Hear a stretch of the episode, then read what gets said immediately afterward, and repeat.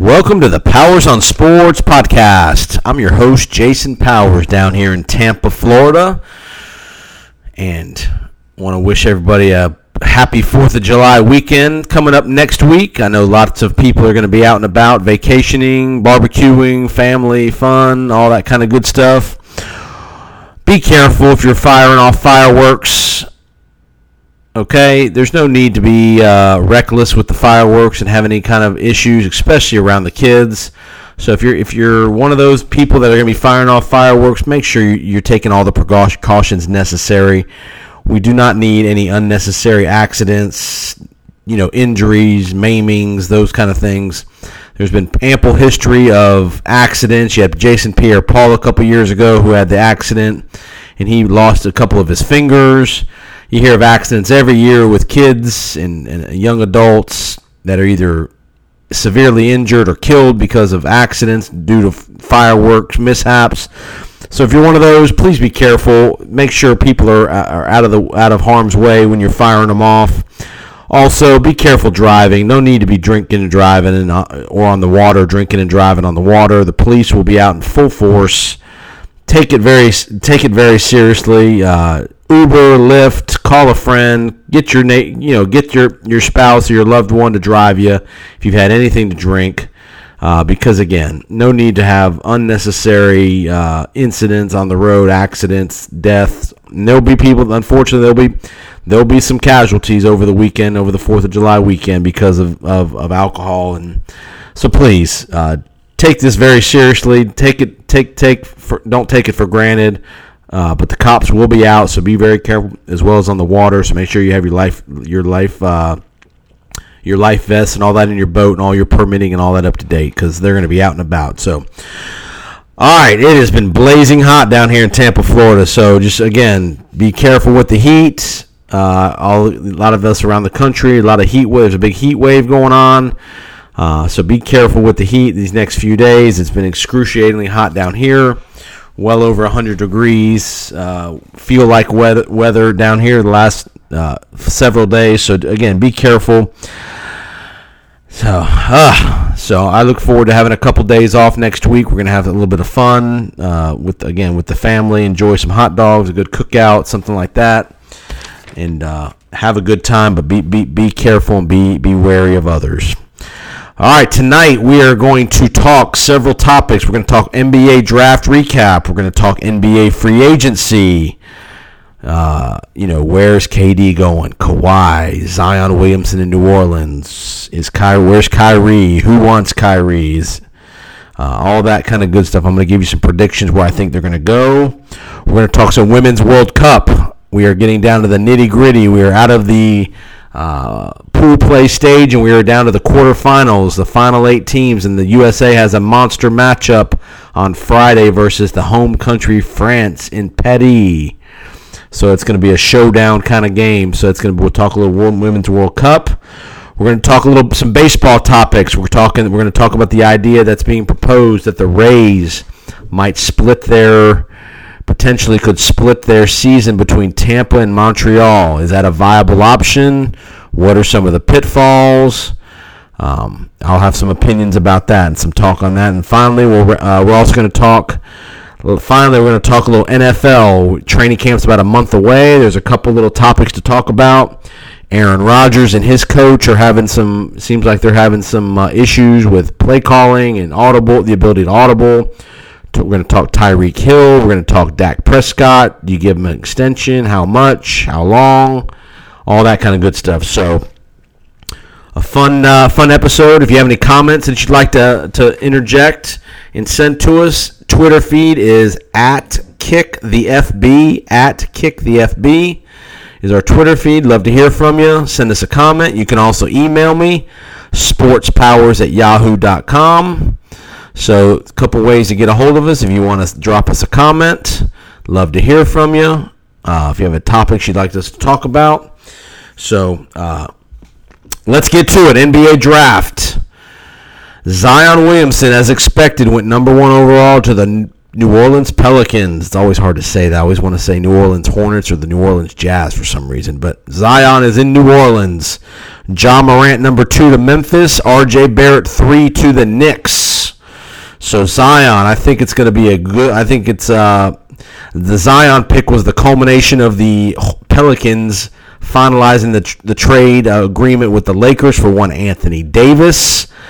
I think both teams made out well in the trade. I think the Lakers were in a position they had to make the trade. You know, the Lake, you know, Anthony Davis made it very clear throughout the whole last three or four months that he only wanted to really play for LA. Um, Rich Paul kind of negotiated this deal behind the scenes. He told everybody he wasn't going to Boston.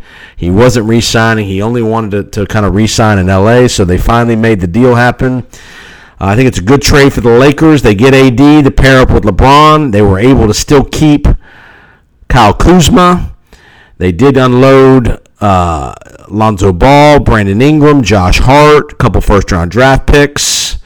You know, speaking of Lonzo Ball, did you see his dad on uh, First Take? What an absolute disgrace! And and I blame First Take for putting him on the air. They had zero. I mean, he's nothing but a buffoon, and you put that guy on the air. He made he made a he made a kind of a sexist comment towards the host Molly Qerim. Um, you know, but I, I, blame ESPN for that. You know, they put the guy on the air. He had nothing. He, he adds nothing to the conversation. All he does is talk about uh, just buffoonery. He's a buffoon. He, he talks nothing but you know garbage for the seven or eight ten minutes they put him on the air. And it's and again, ESPN. I hate to say it, they kind of they kind of uh, Molly Qerim didn't deserve to be said what was said to her, but ESPN put themselves in their own predicament by putting him on the air. So I don't think you'll ever see Lonzo Ball, I mean uh, LeVar Ball in the air again. But again, Lonzo heading to New Orleans, I think he'll be a good fit down there. You have him, you have Ingram, you have Jrue Holiday, you have uh, Zion Williamson. That's a pretty decent uh, starting four right there. Um, again, David Griffin did a great job with the trade. I think you'll see. Uh, the question is, is how is how quickly will it take Zion to acclimate to the NBA game? He's got incredible athleticism, incredible. Sounds like he's a very hard worker, good guy. I think he'll be excellent for the New Orleans community. I think it's excellent that a, that, that kind of star player is, is, is in a small market venue. It's going to give that that market some life for the next four, five, six years. Um, hopefully, he'll be a kind of guy that wants to stay there long term. Uh, the, again, the question with the, with Zion is one is can he, can he do anything other than dunk and lay the ball in? You know, most of his baskets at Duke were layups, dunks, that kind of thing, and it's not, it's just not going to be that easy in the NBA. These guys are professionals; they're going to make you shoot a, a 15, 18 footer. Can Zion make a three pointer? I don't. I mean, he didn't show much propensity to do it at Duke, uh, so he's definitely got to develop a uh, mid range game, a post up type of game. He's going to be excellent on the defensive end. I think he's going to be a good rebounder, quality shot blocker. But the question, two two big questions with Zion when it comes to what position was he going to play. One and two, can he keep his weight manageable to where he doesn't, you know, get too heavy to where that affects his athleticism some. Uh, but I think he's going to be a, I think he's going to be an excellent player for New Orleans. I don't think he'll be a star overnight. I think it'll take a little time. It'll also take some time to get used to the NBA life of playing 82 games, traveling, all the media obligations that are going to be pressed upon him. But I think it's a good move for uh, New Orleans that they're going to they're going to have him. John Morant heading to Memphis at number two. I think again, you know, you had move you had to make if you're Memphis. Just before the draft, they were able to trade Mike Conley, a kind of their their, their last of the of the of the legends in, in Memphis. They traded him to Utah, so I think it was a good move by uh, Memphis be able to trade him. Good move by Utah. Get a get a high quality point guard. Makes them a more viable playoff team as they move forward. Uh, the position they really needed to uh, upgrade, and Conley's going to be able to do that for the next two or three years, I think. Uh, Ja Morant will have the keys to the to the kingdom down there in Memphis. They're in a full rebuild. Him and Jaren Jackson will be a good pair tandem to pair up. They're not going to be very good, but I th- again, hopefully uh, Morant turns into being a good player, pretty good you know, but he was a great player at Murray State. Number three, R.J. Barrett goes to the Knicks. Again, I think it was a move you had to make if you're in New York. There was some speculation that they might, might were considering uh, Darius Garland potentially, potentially trading the pick away, but they end up taking R.J. Barrett. I think he's going to be a, a, good scorer. He's not a great shooter, but he's going to be a good scorer, a good kind of uh, impact player for the Knicks. Uh, the question with the Knicks is, is are they going to be able to pair RJ with some free agent signings, or are they going to have to go another year or two with the youth movement, be bad again, acquire more draft picks, and hopefully at some point sign a free agent down the road? But that's going to be the million dollar question we're going to talk about here in a little bit as far as free agency and the Knicks go. But RJ Barrett, solid pick at number three. You can't complain. Uh, again, I think I think he'll be a good player for them. But again, he, the, the Knicks will be if they don't get a free agent, the Knicks will be bad again, and they'll be back in the lottery. So not a whole lot else to talk about in the you know in the NBA draft. I mean, a lot of guys that we've never you know college guys we're familiar with, but a lot of guys we've never heard of get drafted late in the first round. A lot of European guys. Same with second round picks. A lot of guys we've not really heard a whole lot about, or guys that are just going to be role players. But but again, the Golden State Warriors proved that through the draft you can build a team. Remember, they drafted Klay Thompson, Draymond Green in the second round, Steph Curry at number seven. You know, they didn't have a number one overall pick. So their three big guns were guys they drafted and developed. So it can be done.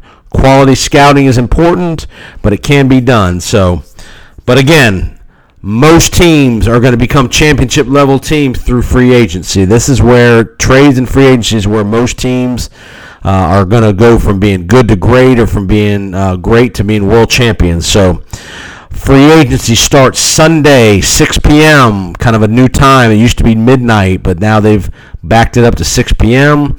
So you're going to get a world of Stephen A. Smith, Rachel Nichols, Brian Windhorst, the Woj with his Woj bombs these next several days with all the speculation of who's going where and all that. The five big names to be looking out, obviously, is KD, Kawhi, Kyrie, Kyrie Irving, Klay Thompson, uh, Jimmy Butler. Those are probably the five big names that we that that are will determine how the dominoes fall. Teams: the Clippers, Toronto, the Knicks, the Nets, and Golden State are kind of the five teams. Maybe Philadelphia if you throw them in with the Jimmy Butler situation. So um, those are the. T- there will be a mystery team that comes into the mix and makes a big move. I would I would wouldn't, wouldn't shock me um, either whether it's a trade or whether it's a free agent signing, a team to kind of be on the lookout for potentially. Somebody like the Dallas Mavericks.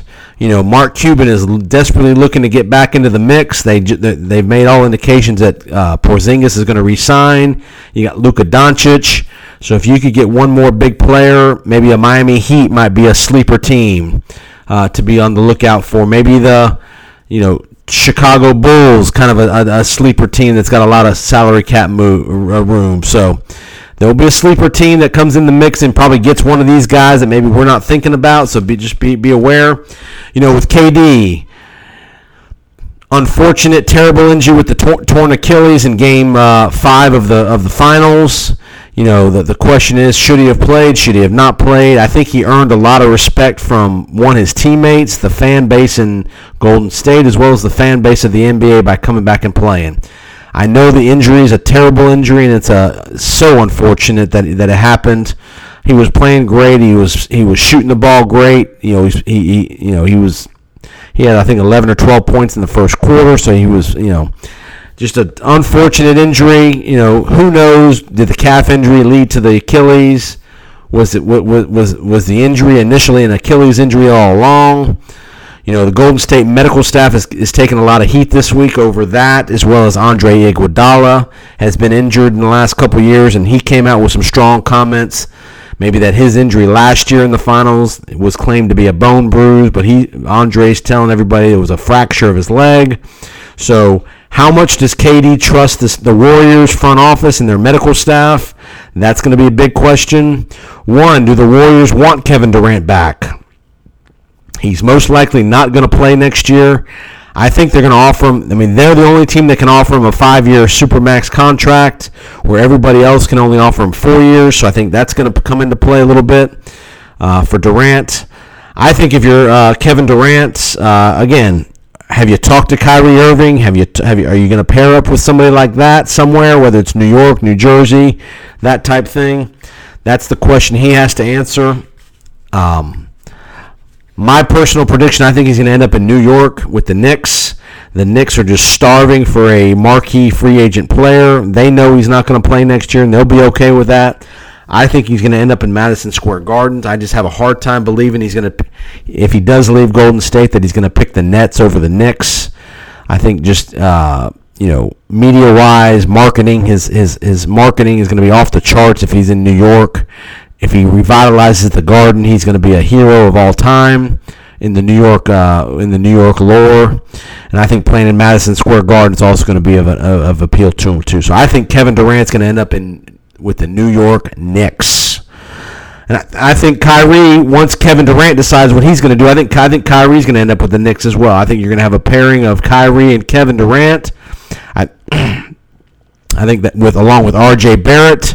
Uh, they won't be a contender next year because Durant will be out, but I think in 2021 they'll be an instant contender if he goes to New York with with Kyrie. Uh, you have uh, Mitchell Robinson in the middle, a young player. You got Kevin Knox. You got R.J. Barrett. So you got you got a, a, couple of pieces that another year of development could lead to some great things. Um, again, next next next guy who's going to be a, the the biggest, maybe the biggest domino is Kyrie. I mean, is Kawhi Leonard. Congratulations to the Raptors. A tremendous job winning the championship, even though they, they did beat a very depleted Warriors team. You know, I think they I think it would have gone seven games if Klay Thompson doesn't hurt his knee in game six. A valiant effort by the Warriors to, to take it deep into game six with all the injuries, with all the, you know, Durant, you had uh, Boogie Cousins was struggling. You had Iguodala was hurt. You had Klay Thompson gets hurt. I mean, just for, for the Warriors to even get to a sixth game was incredible. Give them full credit. Um, but uh, what Kawhi Leonard does, does he stay in Toronto?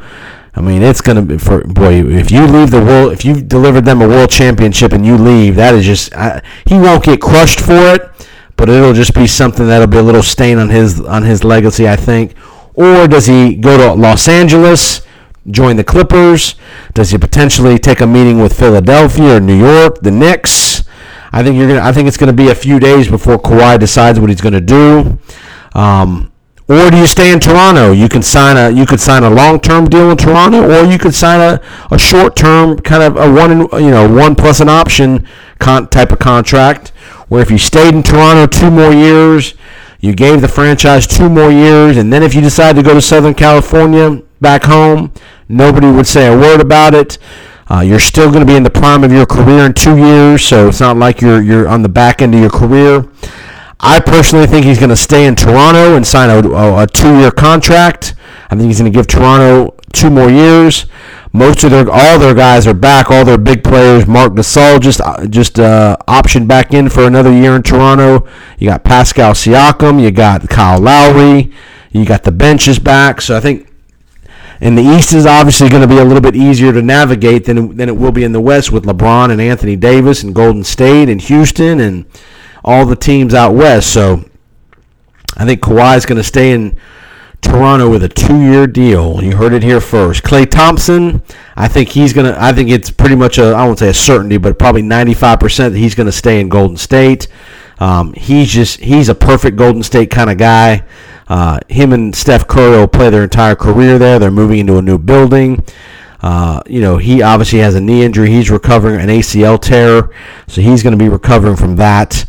Many people think he'll be back by March probably the playoffs of next year, mid mid to late, probably mid mid to late March. But they're not going to do anything stupid with him next year. If he's able to play, he'll play. But if he's not, they will be very, very, very, very cautious with him due to the fact of what happened to Durant this year, due to the fact that they're taking some negative pub if he stays in Golden State. So I think Klay Thompson's 95% going to stay in Golden State. The other wild card in the whole free agency deal is Jimmy Butler. Is he going to re-sign in Philadelphia? There's been tons of interest out of Houston that they want to have a sign and trade with Philadelphia, where he would sign a, a, a max deal in Philadelphia, and Philadelphia would then trade him to Houston for Eric Gordon, some combination of Eric Gordon, Capela, and PJ Tucker. I think that'd be a pretty decent move if you're Philadelphia, because if you can get PJ Tucker and Eric Gordon uh, for for Jimmy Butler. I'm not the biggest fan of Jimmy Butler. I mean, he's a good player, but I, he's not to me. He's not a, a game changer. I think if you put Eric Gordon and PJ Tucker along with Ben Simmons and Embiid, you've got some toughness along some veteran experience to go along with Embiid and uh, Ben Simmons. I think that'd be a pretty good ball team to deal with in the East with those guys. So if I was Philadelphia, that would be what I would do. I would sign if Jimmy Butler agrees to do that. I would sign him and then trade him to Houston. But Jimmy Butler might go to Houston without all by himself, or he might go to. There's speculation he might go to, you know, out west somewhere. So L.A. potentially with the Lakers to be the third wheel. I don't think he'd be a very good third wheel with Anthony Davis and LeBron. Speaking of the Lakers, if you're the Lakers, you have very limited cap space. You could potentially sign a third guy, but would you want to burn up all of your cap space with a third guy as opposed to signing three or four depth players, shooters, defensive kind of guys?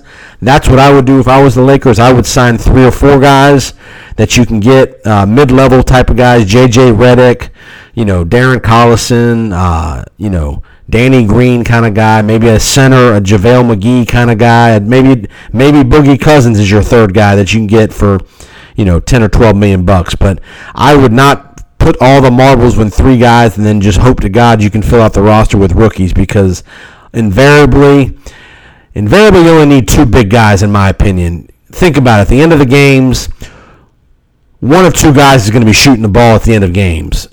If uh, you know it's either going to be AD or LeBron. If you have a third guy, you're not going to get a whole lot of game-ending kind of pressure situation moments for that third guy.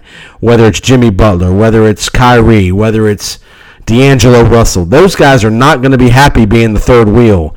Just remember what happened to Chris Bosh in Miami.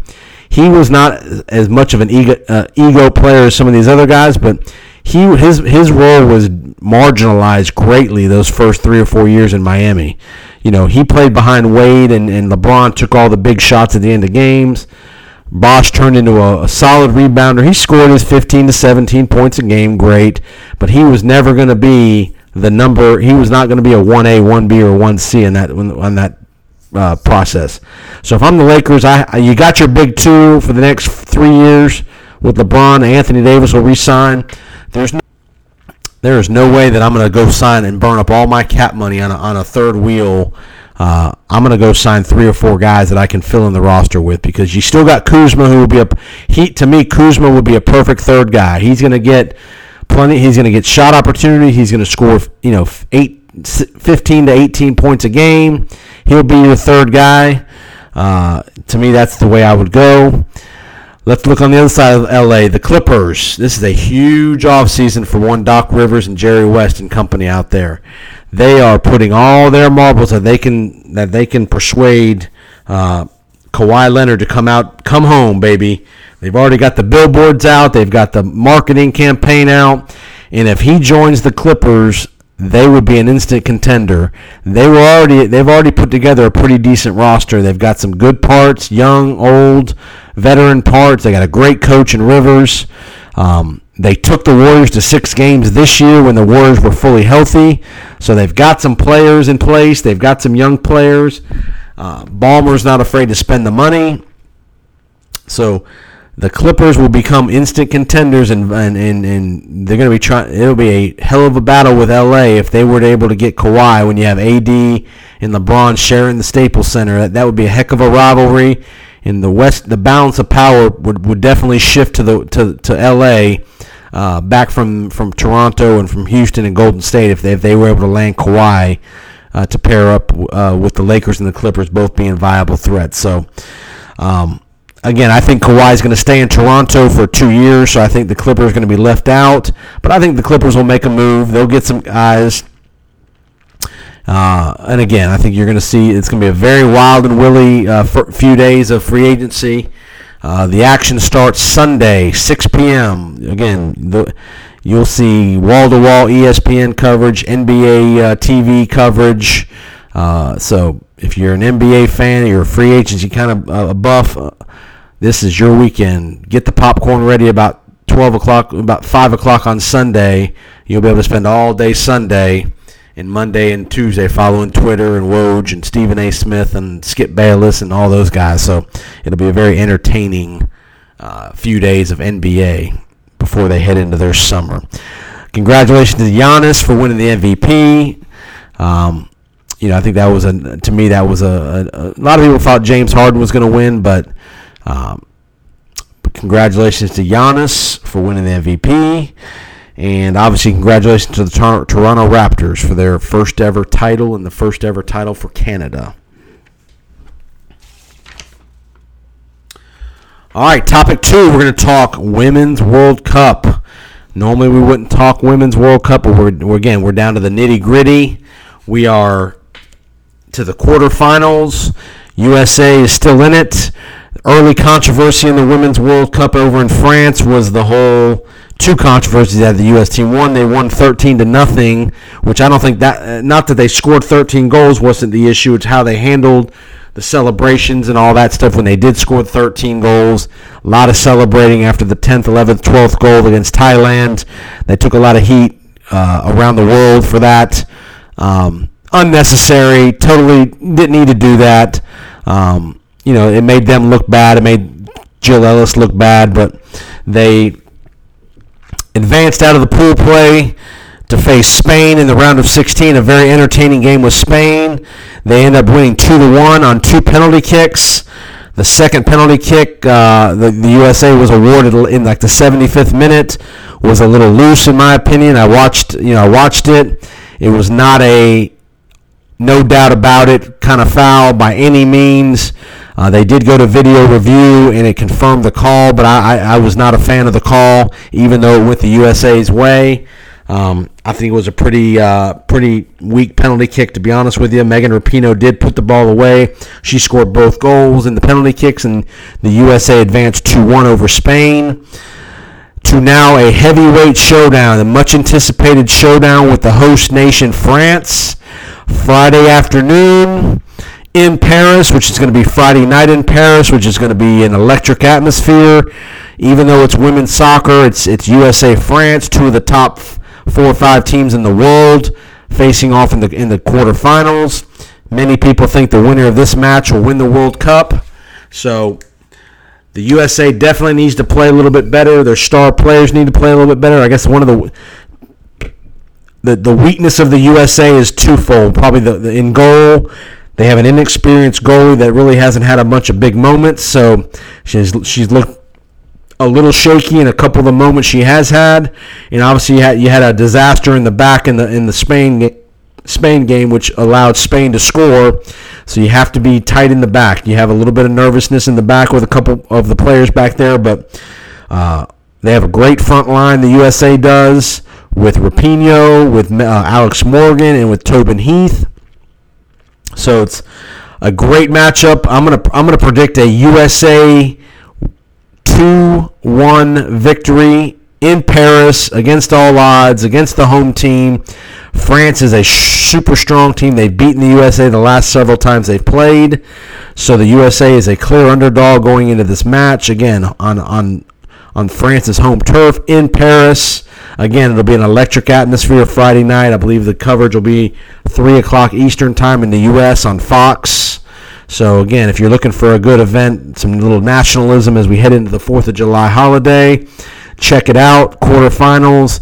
I believe the semifinals are probably Monday or Tuesday of next week, and then the finals will be the following Saturday after the 4th of July, will be the finals of the Women's World Cup. But most of the heavyweight teams are still in it. Germany's in it. Uh, USA, France. You have Italy. You have some other teams. So again, we're getting to the to the nitty gritty of the Women's World Cup, and again, we'll see what the what the women are made of. In a tough, be in a, they'll be in a tough spot. Um, Carli Lloyd, get her in the game. She is a star player at the end of her career. Get her in the game. She needs to be on the field for at least 30 minutes of that game. Um, she's an impact player. She's a leader. She's a, you know, she's just one of those players that you want to have in the game when the money's on the line in, in these kind of knockout situations. So, Jill Ellis, get her in the game sooner rather than later for the USA. All right. Topic three, we're talking Major League Baseball. A couple interesting topics we're going to talk about. We're almost at the midway point of the season. We're right about the 80 game mark, 75, 80 games. All Star games coming up here soon in Cleveland. I think it's July the 9th, I believe. Is that Tuesday night? But the topics of the day in baseball, an interesting idea is being floated around by the Tampa Bay Rays and the Major League ownership owners.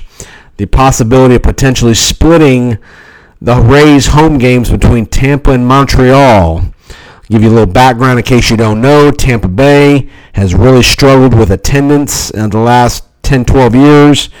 Uh, you know, they've the the ownership down here led by Stu Sternberg. They're playing in an awful. They play in a very poor stadium, the uh, the Trop Tropicana Field, indoor facility, very outdated. Just not a very good not a very good atmosphere for baseball. Other than it being a dome stadium for the weather issues and the temperature, everything else about the facility is pretty poor. It's a very old, outdated stadium. The Rays ownership has been trying to get a new stadium uh, deal put together in Tampa for many for several years now, and they just continue to get re- turned down as far as getting any public funding for a new stadium.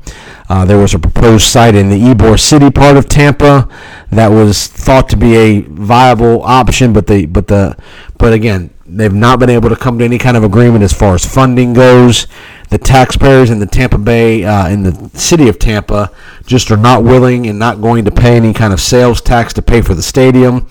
And St. Pete doesn't really have any viable uh, options either. And one of the big issues about the attendance issue that many people think that have affected the Rays is that the, the team does play in St. Petersburg, which is not the population center that Tampa is. And so Many people in Tampa just find it difficult to have to make a 40 minute drive to St. Petersburg. Uh, you know, it's just a lot, lot of traffic, a lot of out of the way kind of deal. So I think that's one of the issues. The other thing I think that's a part of this too is attendance around baseball has been down for the last couple years anyway. No matter whether the team's been doing well, poorly, all around Major League Baseball attendance is down. A couple things I think lead to that every game's on TV now. So if you're a, if you're a fan of whatever team you like, um, it's so much easier to sit down at your house, watch three or four innings on TV, flip flop back and forth to other things. You know, do things with the kids, get them to their practices, still, you know, go swimming, eat dinner, all that good stuff, and still catch the last three or four innings of a game if you wanted to do that. Also, our younger generation, it is becoming more and more uh, less and less people wanting to watch TV as opposed to being on their phone, being on their computer, streaming, all that kind of stuff. The way we watch sports is, is way different than it used to be. People don't like to go to, you know, the, the younger generation does not like to go sit for three and a half hours at a baseball game. Baseball has been a predominantly fan favorite of the crowd over 50, and you know, it's just becoming a, a, an issue again with with the way we consume sports these days. Less and less TV, more and more uh, on your phone, digitally, all that kind of good stuff, and the in-game experience at a lot of these places just not is just not what it is, and, and the action's slow still in baseball. So I think that's part of the issue. But back to the Rays proposal. Again, they are talking about playing games in Tampa April, May, part of June type situation, and then transitioning to Montreal for the remainder of the home schedule uh, for the remainder of the season. And you know, Montreal has been a uh, was a team obviously where the Nationals came, was a was a very viable team back in the '90s. Had a, has a very storied history. Um, they've got all that kind of good stuff that going for them. They did lose the Expos to Washington but part of this deal is continued on Montreal building a stadium as well as Tampa building a stadium, and I just don't think that, that the stadium's going to get built in Tampa to make this a viable option. I think Montreal is going to build a stadium, and I think ultimately what's going to happen is I think the Tampa Bay Rays are going to move um, full time. I don't think it's going to be any kind of partial uh, schedule type situation. The logistics is going to be a is, is going to be very difficult to manage. Whether it's dealing with the players having to have two different locations to live in, your your baseball operations staff having two different locations, your game management staff, all the things that go into running a baseball team, to have them in two different locations is going to be very difficult. Uh, you're going to have issues with the city governments and the leases. You know, the, the St. Petersburg has a lease with the Rays through 2027 And if something like this is going to happen, it's not going to be in 2027 or 2028. This is going to be in the next three years. I think this move is going to be made by the Rays. Uh, there's no way you're going to be just be, uh, you know, you're not you're not going to make a decision like this and say, okay, we're going to do this in 10 years. They're going to make a decision in the next two years, in my opinion, about whether the Rays are going to stay in Tampa full time or not. And the city of St. Petersburg is going to be going to be written a check to, to, to, to fulfill their lease obligations to get out of the lease. Um, in Major League Baseball, in my opinion, will pay that pay that whatever that fee is to do that. So, but it's a it's an interesting idea to think about. Again, I don't know how. I mean, again, it's a you know if you hear people talking about it, they think it's a op idea to, to explore. But again, when it comes to the logistics and the and the nitty gritty of agreeing to do it. I don't think they're going to ultimately do that. I think the I think the Rays will move uh, permanently to either Montreal, potentially Las Vegas, maybe uh, Portland, Oregon, something like that. If Montreal's not able to get a stadium built, but I think the Rays, unfortunately, are not going to be in this market many more, but but a couple more years, um, and it's a shame because Tampa has, has, got a storied history on the high school baseball market as well as the college uh, baseball. Uh, many, many, many, many, many Hall of Fame type players have come out of the Tampa Bay area from a baseball perspective, but for some reason, the attendance has just been an ongoing issue, even when the team has been very good. They've been to the World Series before. They were very good last year, won over 90 games. They're very good this year. And it just might be something where there's just not enough true Tampa Bay Rays fans to support the team. You have so many people that have, migrated down from the Northeast, from the Midwest, that are fans of other teams Yankees, Red Sox, Cubs, you know, Milwaukee Brewers, those kind of teams, White Sox, teams from the Philadelphia Phillies. So many people that have moved to the down here from the north from the Northeast, from the Midwest. Uh, are just not diehard Rays fans, and, and, and you can't blame them. You, you, you, you grow up with the team you grew up with. Not saying you can't go to some Rays games every you know a couple Rays games a year, but I'm guilty of it too. I mean, I, am baseball is not my number one sport, but if if the if the stadium was a little closer, I probably would go more, and that's not an excuse. It's just the fact. But when it's a 35, 40 minute drive to the to, to a stadium, um, it's just not the most you know it's not something you just are dying to do on a tuesday night when you got some free time to have to get in the car and drive another 40 minutes one way to a stadium so um, that's you know that's what i really think is going to happen uh, sternberg i think he's given it every opportunity in the world for the t- giving the tampa community and the tampa bay market every opportunity in the world to come to an agreement on something i think he's willing to foot some of the bill for the stadium. He's not going to pay for the entire stadium. Don't think that's going to happen. So wait and see on how this proposal goes. But I, I think ultimately the Rays are going to be moving away from Tampa here in the next two to three, four years. And that's going to be a shame for the Tampa Bay market. So, okay.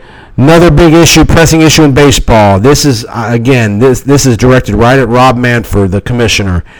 How are we not, you not, mandating to every owner, even though you work for the owners, how are you not mandating to every franchise, you will put up protective netting down the lines of your stadiums? It is an absolute embarrassment that we've had to endure two more situations where two more people have been seriously injured, including a young child just a few days ago due to the fact that line drives are getting blasted into the crowd, and it's not the player's fault, and hitting and hitting fans. Not pop-ups. We're talking rocket line drives over the third base dugouts, down the lines, all that, and there's no protective netting. How the commissioner is not mandating and saying you have 60 days to get this done blows my mind. And how are these franchises not going to say, you know what? Whether the commissioner mandates it or not, we're going to do it and we'll have it done in 30 days. I don't understand it. Um, you know, Albert Almora for the Cubs hit a, hit a, hit an adult about a month ago on a, just a rocket line drive. Uh, a, two, a, t- a young youngster, like I think a two or three year old kid, got blasted in the head uh, a couple days ago. Had a seizure, had bleeding, had you know, who knows what kind of damage that's going to do to that child long term? Who knows? And it's just it's it's it's an embarrassment that, that again Rob Manfred has allowed this to, to, to fester and become an issue. Make the declaration say if you don't have it done in six in, in 30 to 60 days, you're going to get fined a, a, a, million dollars a week. I guarantee you those nettings will be up. They're not going to fire Rob Manfred for that. It's the right thing to do. The public will be behind it. The franchises will get in line. The, the, the netting is not going to affect anybody's viewing of the game very much. They got I guarantee you these technologies of these nets are such where it's almost you can almost barely notice it that they're there. They're at hockey games. They surround hockey arenas all over the place, and it's an easy thing to do. Many minor league parks have it. Hell, you have netting behind home plate. Why do we have netting behind home plate? The best seats in the house, most expensive seats, have a blocked view with netting. Why do it down all the lines of every place? Uh, sounds like a couple stadiums Dodger Stadium in Anaheim is, is going to get on board, but it needs to be a, a mandate from the commissioner. No questions asked. Get it done. Quick note about David Ortiz. Want to give a shout out for his recovery. He was apparently involved in an assassination attempt down in the Dominican Republic. Allegedly, it was a mistaken identity, which I have a hard time believing that. Uh, hopefully, nothing bad, any kind of bad story comes out about what happened and why this is going on. But David Ortiz, with some with some pretty serious injuries, was flown to Boston. It looks like he's going to recover. My question is, if you're trying to do that and you shoot him from point blank range, how do you not? If you're trying to kill him, how do you not kill him? So, might be shame on the shooter if you're really in the professional uh, killing business for all of eight thousand dollars. By the way, that's what he was paid to do this. I mean, you, you, you walk up to the guy at, a night, at, a, at an outdoor cafe and you shoot him at point blank range and you can't kill him. I mean, I don't. He's not a very good uh, not a very good uh, mercenary or hitman. So. But hopefully, not, nothing bad else comes out of that story, out of the Dominican, uh, as far as Ortiz being involved in anything, uh, you know, shenanigans wise, as far as you know, anything that's that would cause something like that to be an, an issue. But speedy recovery to David Ortiz. All right, last topic of the night. We're going to talk a little NFL. Aaron Rodgers, Matt LaFleur. There's already rumblings coming out of Green Bay. They are having some some uh, philosophical differences on play calling and audibling and all that stuff very interesting to see how this plays out because you have a young coach first year and you got a Hall of Fame quarterback. You know, if, if, if it's already things are already leaking out of Green Bay, we're only, we're not even in we're, we're, we're just getting through uh, OTAs and minicamp. Lord has how Lord Lord Lord knows what could happen during training camp or week two, week three, week four if something bad happens in a game situation. I think if you're those two, you got to come together, and obviously if you're the coach, you have to give Rodgers some leeway. But if you're Rodgers, you have to take some coaching. You have to be willing to understand he's the coach. It can't be as freewheeling as you've maybe had it in the past with McCarthy. You know, you got to give this coach a chance to establish his culture here with the organization, establish his leadership with the team, because if you just go off the rails, then the other 52 guys are going to think they can go off the rails and it's going to be a disaster, and LaFleur will be out of there, especially if they're not winning. So keep an eye on, on, on that that uh, that circumstances as, as we get into training camp, and you'll hear some more rumblings on that. Number two, Carson Wentz, big set, big contract extension, four-year extension. Good job by Philadelphia getting him locked up. He's clearly the franchise guy now with Nick Foles in Jacksonville. They paid him. They paid Carson Wentz, uh, you know, 30 plus million bucks. Uh, got on the front end of it, took care of it, kind of off the radar, and it was done. So, sounds like Wentz probably gave them a, a tad bit of a discount of what he could have, what he could have, uh, what, what he could have potentially gotten a little more money had he had he held, held out another year or so. But if you're Wentz, you've had injury issues, you've not been able to stay healthy. I think it's a smart move by Wentz to take the take the contract now. Um, again, four more years, and you're still going to be in the prime of your career at 30, probably 30 years old. So you're going to get at least one more of these mega deals if you prove to be the player everybody thinks you are. So, good job by him. Next question out of Dallas. Do you pay Dak Prescott what you gave Carson Wentz? How much is Dak Prescott worth? Is Dak Prescott the quarterback that we all want him to be if he doesn't have Zeke Elliott in a, in a high quality offensive line? I don't think he is. I think he's at best a $25 million quarterback, which again, that's still huge money, but he's not, to me, he's not 30 plus million dollars quarterback. Um, I would not give him 30 plus million dollars because what you're going to do, you're going to end up losing two to three other key players on your team if you do that. And if you're Dak, you better be smart about this. Even if you only sign a two or three year extension, sign a three-year extension to make 25, and then if you blow up, then you're going to make 35 to 40 when it's time three years down the road. So if you don't be greedy, if you're Dak Prescott, you're going to make a ton of money off the field in marketing, being the quarterback of the Cowboys. You're going to be you're going to be a uh, legend if you win a Super Bowl in Dallas forever. So, but I, if I'm Jerry Jones, I do not pay D- Dak Prescott more than 26, 27 million bucks because uh, you still got to pay Zeke Elliott, you still got to pay Jaylon Smith, you still got to pay um, Byron Jones. You got a lot of guys you got to pay. If you blow the bank out for Dak, you're gonna be you'll lose at least two of those big players. So do not pay him more than he's not proven to be a elite thrower of the ball. He's a tremendous play action guy. If you got a great running game and a good offensive line, but he has not been the kind of guy you can say, okay, Dak, drop back 35 times and go win the game because we need 21 points in the second half.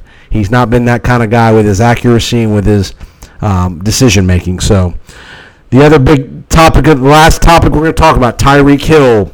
He had his meeting with the NFL is ongoing today and tomorrow.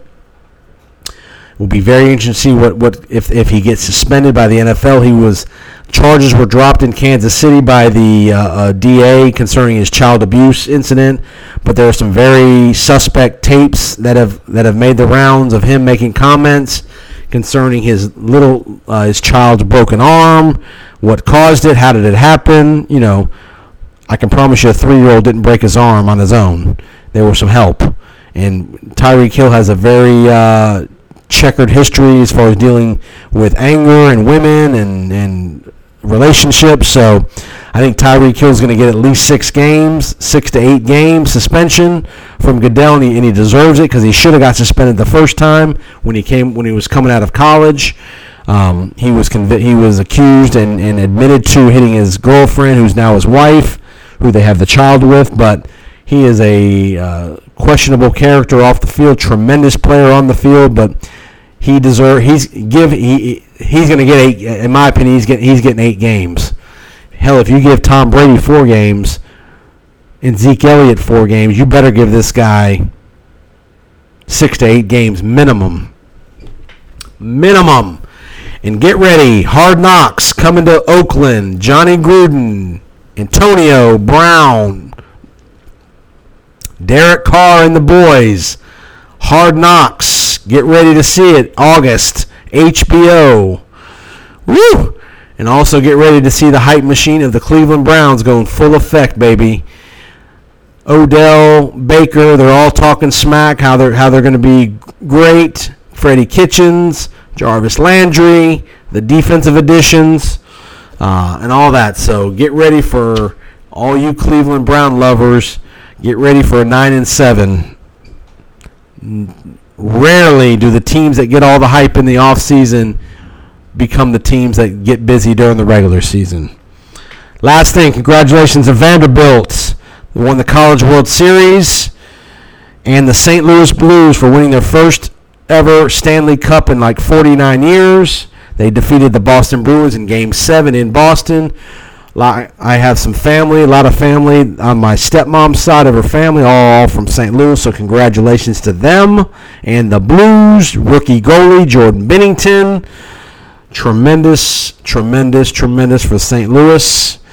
And that is all we got for the Powers on Sports podcast. Again, have a safe 4th of July weekend coming up. Be safe with the fireworks and the alcohol and all that good stuff. Have a good time, but not too much of a good time.